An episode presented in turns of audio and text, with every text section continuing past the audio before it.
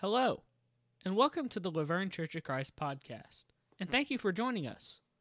You can find us at 244 Old Nashville Highway, La Vergne, Tennessee 37086. We hope that anytime you are in the area, you will stop by and join us for worship. Our Sunday morning worship is at 9 a.m., with Bible classes following. Our Sunday evening worship is at 6 p.m., and we also have a Bible study on Wednesday at 7 p.m. Good morning. I'm going to be reading from the book of Daniel, chapter 7, verses 13 and 14. Verse 13 I was watching in the night visions, and behold, one like the Son of Man coming from the clouds of heaven. And he came to the Ancient of Days, and they brought him near before him. Then to him was given dominion and glory and a kingdom, that all peoples and nations and languages would serve him. His dominion is an everlasting dominion, which shall not pass away, and his kingdom is the one which shall not be destroyed.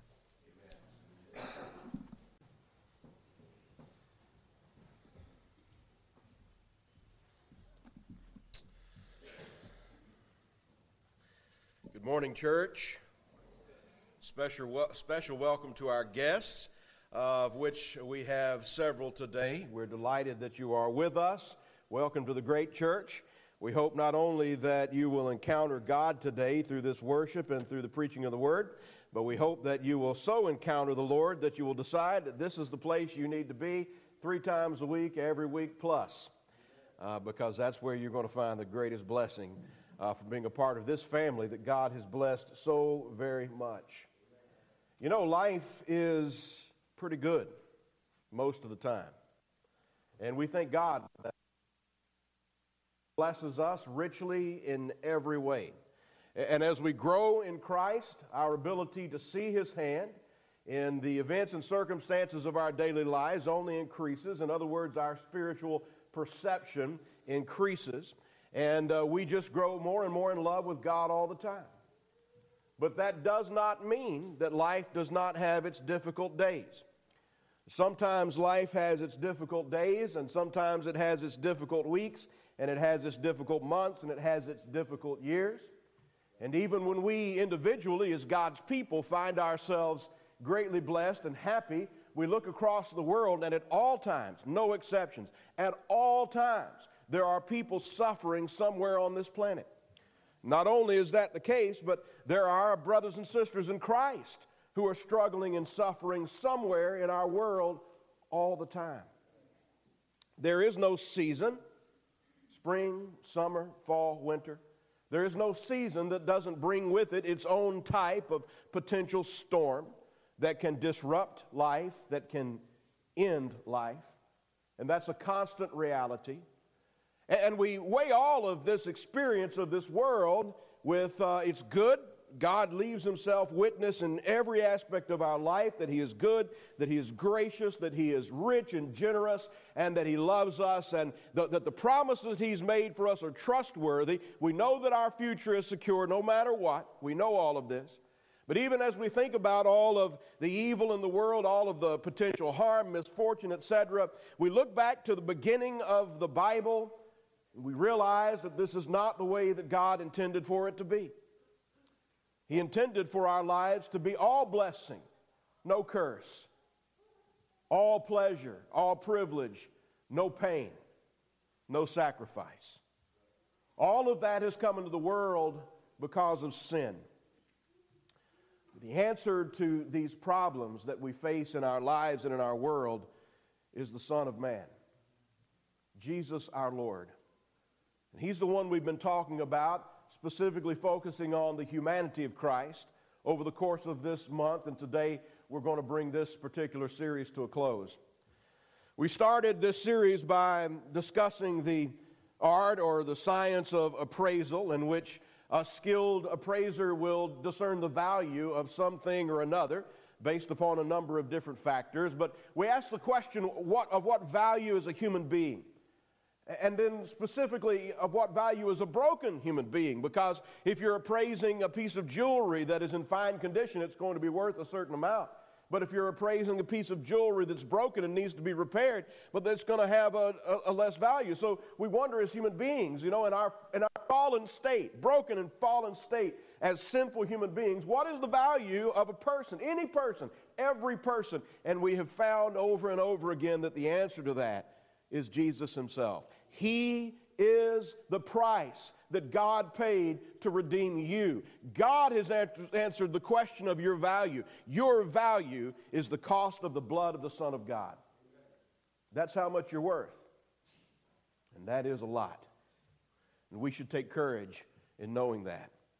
We looked in the second week of this series at David's Psalm 8. When I consider the heavens, the work of your hands, what is man that you are mindful of him. And we ask the question, as, as David writes these words, we ask the question, what, what does the fact that God has set mankind over such an awesome creation, what does that say about our value? But we had to ask a question in response to all of the storms, the natural disasters, all of the difficulties of life that plague us. Are, are we, in fact, presently reigning over creation in the sense that Genesis 1 and 2 and 3 uh, intended for us? And the answer, of course, is no. We looked at the writer of the book of Hebrews in chapter 2, who quotes David's Psalm 8, and he says, We do not yet see Christ, who is the object of the prophecy of Psalm 8. We do not yet see everything in subject to him, but we do see him. He's reigning. Paul tells us in 1 Corinthians 15, he must reign until all of these things are under his feet. And he will reign until the last enemy of his is destroyed, which that chapter tells us is death itself. You see, what's the Hello, dread of a tornado? And welcome to the La Vergne Church of Christ podcast. Earthquake and thank you for joining us. eruption. You can find us at 244 Old. Nashville Highway, La Vergne, Tennessee. What's the fear? 37086. What's the fear? We hope that anytime you're in the area, the you'll stop by and join us for if, worship. If our our Sunday morning fragile. worship is at 9 a.m. with Bible classes What's following. the fear our Sunday from the evening worship is at the 6 p.m. Of fellow man, and we also have a Bible study on Wednesday at you see, 7 ultimately, p.m. our greatest enemy, and in one sense or the other, we might say even our only enemy in this life, is death itself. And the Bible promises that through the reign of Christ, even that is going to be placed under his feet and in his control. We saw that Jesus has, through the cross and through the empty tomb, he has fulfilled all of God's expectations for humanity. And he is in the process of, of further fulfilling all of God's expectations for humanity. The only reason why the world continues to turn after the resurrection of Christ and his ascension and the establishment of the church, the only reason why the world continues to turn now for 2,000 years or so, and we don't know how long it will continue to turn yet, is because he wants to give people the opportunity to trust that he has, in fact, fulfilled all of God's plans that He has, in fact, redeemed us from our sins, and that our hope of living in a perfect world like God originally intended in Genesis 1 and 2 is ours in Christ.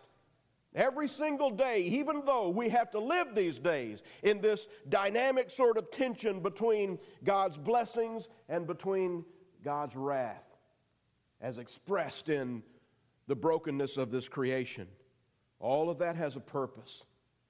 That purpose is the salvation of souls. That's God's purpose. And it makes really good sense if you understand the whole of the big picture of the Bible story. We talked about messianic prophecy as God has revealed it all through history. And the study of history is really the study of Christ. And if you do study his story without emphasizing him right in the middle of it, you're not doing a very good job studying history. You're certainly not hitting the high points of history if Jesus isn't right in the middle of it. We talked about the fact that there are two great historical events that are the greatest that ever occurred to date. One was the fall. It has affected everything in our lives. Sin is a presence in our lives from the moment we are born until the moment we die. That's because of the fall of Adam and Eve into sin. We, their children, share in the cursed nature of this world because of that. But the second, far greater event was the crucifixion and the burial and the resurrection of the Son of God, because in so doing, he defeated the enemies of God. He made it possible that all of this curse will one day fully and finally be lifted. There's another great event to come at the end of time as we know it, which Christ comes to claim those who are His. You know, in between that first great and that second great event, God blessed the world through Israel, and He prepared the world for the coming Savior through prophecy. We've always needed a word from our God. My friends, I want you to understand today, and I think that most of you do, uh, boy, we still need a word from God every day. We need to be reminded of His promises every day. We need to spend some time relationally with Jesus, our Lord and our Savior, the love of our lives every day. We are the bride of Christ, and we are in love with the church's husband, Jesus, our Lord, and we need to spend time with Him every single day because we need His help. We need His continued guidance. We need the encouragement that we find from interacting Him in the Word. Proverbs 29 18, the King James Version renders the passage in this way Where there is no vision, the people perish. And church leaders have used this passage perhaps out of its context and not in the way that uh, the writer, the wise man, originally intended for it to talk about uh, the, the planning uh, uh ministry that leaders in the church do. We got to have a vision for the future. And well, the, the application of that passage is true. If a church is moving forward in the future with no vision, with no idea, no direction as to where it's going, well, it's probably just going to go in circles. But that's not what the proverb is actually saying. Um, there are, I don't know if I put another version of that on the screen here. No, I didn't. But uh, another version will tell you where there is no uh, revelation from God, where there is no prophetic vision, the people perish, or the people run to lawlessness, or so on. Different versions of the passage help us to see what the original Hebrew says. In other words, without a word from God, we're lost. Without a word from God, we perish. And so we are absolutely dependent upon God to reveal Himself to us and reveal His will and His way to us. And that's what the Bible is. And I want to make sure that we all understand this morning that the whole of the Bible is prophecy. Everything from Genesis 1 to Revelation 22 is prophecy. Now, sometimes today, because of not a complete understanding of prophecy, some people think of prophecy and they think of someone foretelling the future before that future event occurs. And that is part of prophecy. Prophecy involves two kinds of telling it involves forth telling, F O R T H telling, which is the vast majority of prophecy in the Bible, uh, which is just telling forth the Word of God. That is God revealing His will through the prophets and saying, This is right, this is wrong. This is what I desire of you, this is what I forbid in you, and so on. This is my plan and the direction you should go and what you should be looking forward to and aiming about. And the worldview, all that comes from forth telling. That is, the prophets spoke forth the Word of God as it was revealed to them. There is also foretelling, F O R E telling, and sprinkled throughout the Word of God from ancient times have been the words that God gave to prophets where they did, in fact, foretell of events that would occur later in history, long before they occurred, sometimes centuries, sometimes even thousands of years before they occurred. And uh, in, in our series, we come to the passage ultimately will be uh, Daniel chapter 7, but but to lay the groundwork for that, I want to hit Daniel chapter 2 and let you know that there, this is the, these are the passages we've been referring to in our scripture reading all month long. And so, the series, we're coming to these very important passages today. And what we have in these passages is a combination of both forthtelling and foretelling. There is in these passages the prophet being given knowledge of events that were to, uh, to occur in the centuries following his time, and he's given knowledge of that before they were to occur. Well, Daniel chapter 2, and many of you who are Bible readers will know from the picture there on the screen, is when Daniel has been exiled to Babylon and he's gone through his period of training and he's now in service to Nebuchadnezzar the king, but he's, he has maintained his faithfulness to Jehovah God of Israel. And God has sent Nebuchadnezzar a dream, a prophetic dream. A dream that consisted of a great statue being built up from the earth, and its head was made of solid gold, and its arms and its shoulders made of fine silver, and its belly and its thighs made of bronze, and its legs made of iron, and as that iron went down to the feet, he saw that the feet, the iron in the feet, was mingled with clay. And as he was watching this statue in his night vision, in his dream, a stone was cut from a mountain without hands. And it struck that statue in the feet that were iron mingled with clay, and it broke it into pieces like the chaff when, when uh, wheat is beaten out into the wind. That dust just flies away in the wind. And that stone cut without hands grew into a mountain and filled the whole earth. And in Daniel 2, verse 44, when Daniel is given the interpretation of that dream, he, uh, he summarizes that interpretation by saying um, that this, this stone cut without hands is the kingdom of God. But he said to Nebuchadnezzar, You're the head of gold, glorious emperor of a glorious empire. None again on this earth will be like it. He told him that there's going to be another empire that will follow yours historically. We know today that that was the empire of the Medes and Persians. And it wasn't as grand as Babylon, but it was stronger, as silver is not as grand as gold, but it's stronger. And the third kingdom following would be the kingdom of the Greeks, founded by the, the conquering of Alexander the Great, that was divided among four of his generals at his death. And, and it was not as glorious in its beauty or in its newness or in its uniqueness as either Babylon or the Medes and Persians empire was, but as bronze is stronger than silver, it was a stronger reign. And then, of course, the fourth kingdom, the Roman Empire, the kingdom of iron. Iron held it together. The Pax Romana in Latin, or the Roman peace, was maintained at the end of Roman iron all over the ancient world. But it took the constant wielding of that Roman iron to maintain the peace, because as iron and clay do not mingle together, this forced allegiance, this forced unity of diverse peoples who did not love each other was something that could not be maintained forever, especially when that kingdom became the enemy of the King of Kings and Lord of Lords. And it was during the reign of those kings Daniel 2:44, that the God of heaven set up a kingdom which shall never come to an end.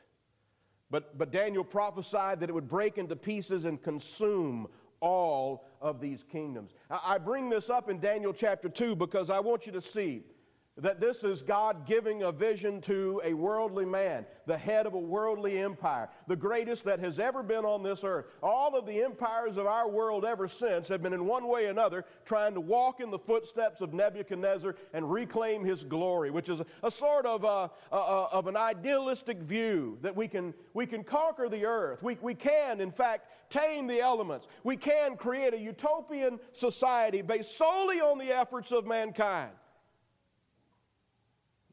I don't mean to be cheesy, but the vision does say that the stone crumbled the statue into dust, and well, there is that famous classic rock song that tells us that all we are is dust in the wind. And uh, isn't it true that everything we build eventually crumbles to dust? It all does we ourselves even crumble to dust. What a constant reminder that is to us, perhaps a rather unwelcome and unpleasant one. The truth is not always welcome and pleasant, but it remains to be true.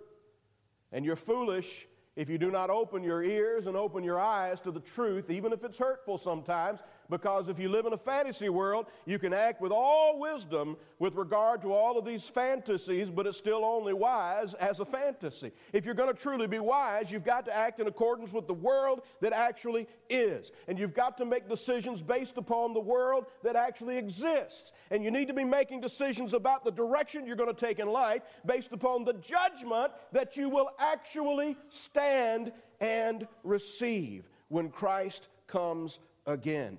That is reality, and only those who live in reality can be wise enough to be prepared for that day. But, da- but uh, Nebuchadnezzar was given that picture from the world's point of view because the world always thinks that its accomplishments are grand and beautiful and without fault. Daniel chapter 7, on the other hand, is a parallel vision. It's the same vision in a sense, except this one is given to Daniel and to his people, our spiritual forefathers in exiled Israel.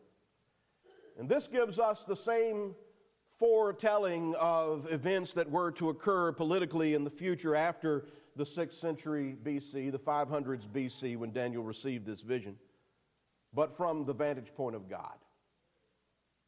And we see that God doesn't look at this great kingdom as gold. He doesn't look at the one to come as silver and the one after that as bronze, and he doesn't even regard the one after that as being as fine as iron. He sees them as beasts horrid, devouring, tyrannical beasts. Let's read together Daniel chapter 7, verses 1 through 14. The prophet picks up in verse 1 In the first year of Belshazzar, king of Babylon, Daniel had a dream and visions of his head while on his bed. Then he wrote down the dream, telling the main facts. Daniel spoke, saying, I saw in my vision by night, and behold, the four winds of heaven were stirring up the great sea. Anytime you're in apocalyptic literature like this, the four winds of heaven stirring up the great sea refers to political turmoil. So he sees the world in political turmoil. And four great beasts come out from the sea. Four great beasts arise as the results of this political turmoil. And each is different from the other. Verse 4. The verse was like a lion and had eagle's wings. I watched till its wings were plucked off, and it was lifted up from the earth and made to stand on two feet like a man, and a man's heart was given to it. Immediately we think of the, the life of Nebuchadnezzar that we receive in the previous chapters, how uh, until God humbled him, there was no stopping his kingdom. He was the king of the beasts, the lion of all emperors, and he had wings. He flew here and there and conquered everybody in his path. One day, Daniel 4 teaches us he was walking on uh, the roof of his palace and looking over great and glorious Babylon. I would have loved to seen ancient Babylonia. It would have been a glorious sight. Uh, all we can reconstruct from it uh, via archaeology is pretty impressive. Pretty impressive. And he's looking across it and saying in so many words, I rock, man. I am the coolest cat that's ever lived. That's not exactly the way he said it, but that's the sentiment of what he said. I am great. Look at what I have done. Look at what my hands have built. And then he heard God's rebuke. He was going to spend seven periods of time having lost his mind, living like an animal. And at the end of that period, it occurred. And at the end of that period of time, he was given his mind back. God made him stand up again, but he plucked his wings off. And from that point in time, Babylon's growth was done, and it was on the downhill turn. And so we see that there in, in uh, verse 4. Verse 5 And suddenly another beast, a second like a bear, it was raised up on one side, uh, just as the Medes and Persians were not equal members of that empire. And it had three ribs in its mouth between its teeth, three great kingdoms that it consumed as it rose to power. And they said thus to it Arise, devour much flesh. The Medes and the Persians spread the power of the empire well beyond what Nebuchadnezzar had achieved. And after this, verse 6, I looked, and there was another like a leopard, which had on its back four wings of a bird, not just two wings, four wings of a bird, and dominion was given to it. We know that Alexander the Great died when he was 27 years old, I think. Maybe 33, I've forgotten. I didn't check my facts on that. But he died as a young man, whatever the age is. You can fact check me on that all you want. He died as a young man a young man who had already personally conquered the whole known world.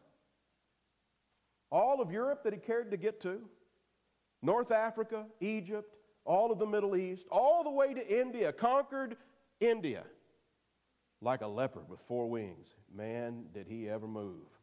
Nobody could stand in his path, but he died young, and this leopard had four heads. Four generals took the kingdom, it became divided, but lasted for a while. We see, verse 7 After this I saw in the night visions, and behold, a fourth beast, dreadful and terrible, exceedingly strong. It had huge iron teeth. It was devouring, breaking in pieces, and trampling the residue with its feet. It was different from all the beasts that were before it, and it had ten horns. These horns stand for ten kings or ten Roman emperors. I was considering the horns, and there was another horn, a little one, coming up among them, before whom three of the first horns were plucked out by the roots. This historically was a foretelling of Domitian, the eleventh horn of the book of Revelation. And there were in this horn, uh, there were eyes like the eyes of a man, and a mouth speaking pompous words. Domitian was the emperor who began the imperial um, policy of persecuting Christians, of persecuting the church. We were seeing this being foretold now um, 600 years or so before the event occurred historically. But, and so we have the gold, the silver, the bronze, the iron. They're not great, glorious elements of a beautiful statue. They're ravenous beasts. This is what they are in the eyes of God. But the prophecy isn't finished, verse 9. Daniel says, I watched till thrones were put in place the divine council is about to sit in judgment. And the Ancient of Days, referring to God the Father himself, was seated. His garment was white as snow. The hair of his head was like pure wool. His throne was a fiery flame, its wheels a burning fire. In other words, his chariot, his throne was a chariot with wheels. His throne could move this way and that, as, as we read in, in the apocalyptic prophecy of Ezekiel chapter 1. Verse 10 A fiery stream issued and came forth from before him. A thousand thousands ministered to him. Ten thousand times ten thousand stood before him. A thousand souls, a thousand spirits, a thousand people, a thousand beings, or million rather, beings ministering to him. One hundred million assembled before him. And the court was seated, and the books were opened. Do you see the stark contrast here? Head of gold? Like that's so glorious? Chest and arms of silver? What's so great about that? Belly and thighs of bronze? Not so impressive. Iron? It's just iron. If it's mingled with clay, it's useless. What is all of that compared to the throne of Almighty God? That's what the reader or the hearer of Daniel's prophecy is supposed to recognize here. Oh, brother, oh, sister, do not be impressed with this world. Do not let this world win your heart over. Do not let its lies deceive you. Do not let its glitz, its glamour, the fame it offers, the wealth it offers, do not let it woo your soul away from focusing on your God and service to Him. Because at the end, thrones will be set up and books will be opened. And all the efforts and accomplishments of mankind over all the histories of, of our world will amount only to what God considers it to amount to. His judgment will discern what is beautiful from what is ugly. His judgment will determine what is good and separate it from what is evil. His judgment will give power to those he deserves worthy of power. And those who have taken power and seized it, especially through the oppression of their fellow man, will lose it, lose themselves, lose their own souls. The passage continues. I watched then because of the sound of the pompous words which the horn was speaking. I watched till the beast was slain and its body destroyed and given to the burning flame. Rome fell because of its persecution of the church. And every nation, even the United States of America, that sets its will against God will fall and burn. It will fall and burn. There's only one hope for life in this world and in the one to come, and that is Jesus Christ, period. No exceptions. He is the only way.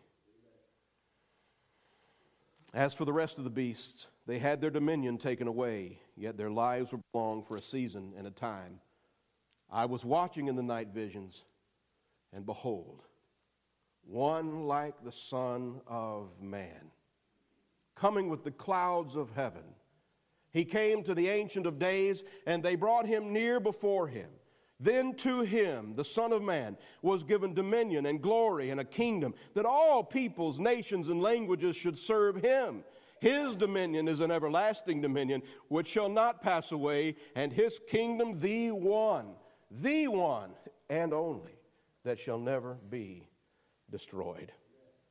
Brothers and sisters, we find in this great passage a prophecy of the Son of Man. And it is so significant. It really ties up everything that we've been aiming at in this series so far. Because in our lives, maybe on a daily basis, certainly regularly enough, we're asking ourselves questions like, Where is God? I hear people ask this question all the time because some kind of misfortune has occurred in their lives. And man, uh, we can sympathize. We ought to sympathize, but we ought not to be surprised. Listen, brothers and sisters, we ought not to be surprised that sometimes things go badly in this life. This is a world that is in sin. This is a world that is in rebellion against God. And yet sometimes we ask, God, why did you let this happen? God, why do you let storms continue to ravage our communities? God, why do you continue to allow the streets run red with the blood that flows from violence? God, why must wars and rumors of wars continue to be spread throughout this earth? God, why do you let things roll on the way that you do? And the answer to that question is that this is the world that God gave to man to rule. That's why. And we deserve what we get. Listen, we deserve what we get.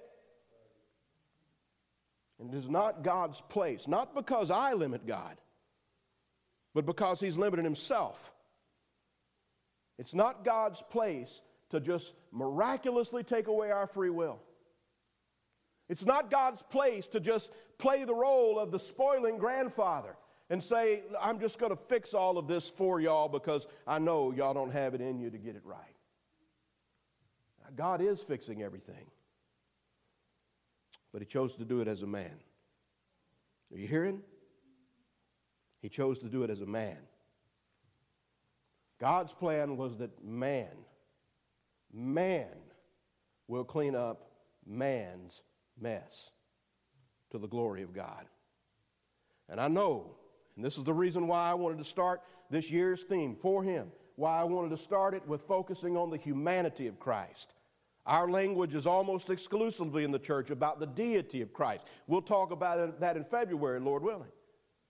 But we need to recognize that Jesus is man as much as he is God.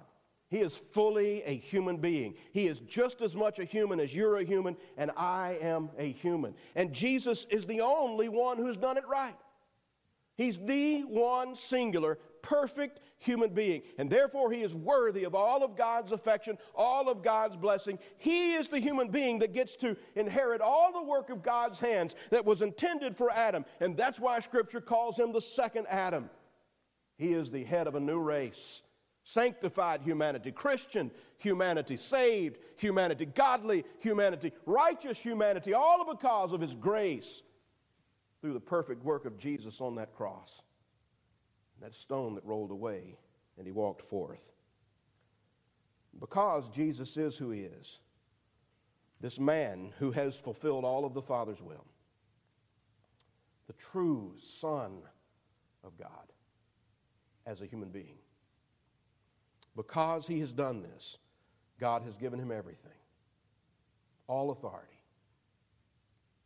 the right to rule the eternal heavenly kingdom to come because of this, it is the lot of every person in this world today to make a single decision that, my friends, is the only one that will ever lastingly matter in your life. And that is will I trust? Will I trust that God has solved all of this mess in the person of the Son of Man? Jesus Christ?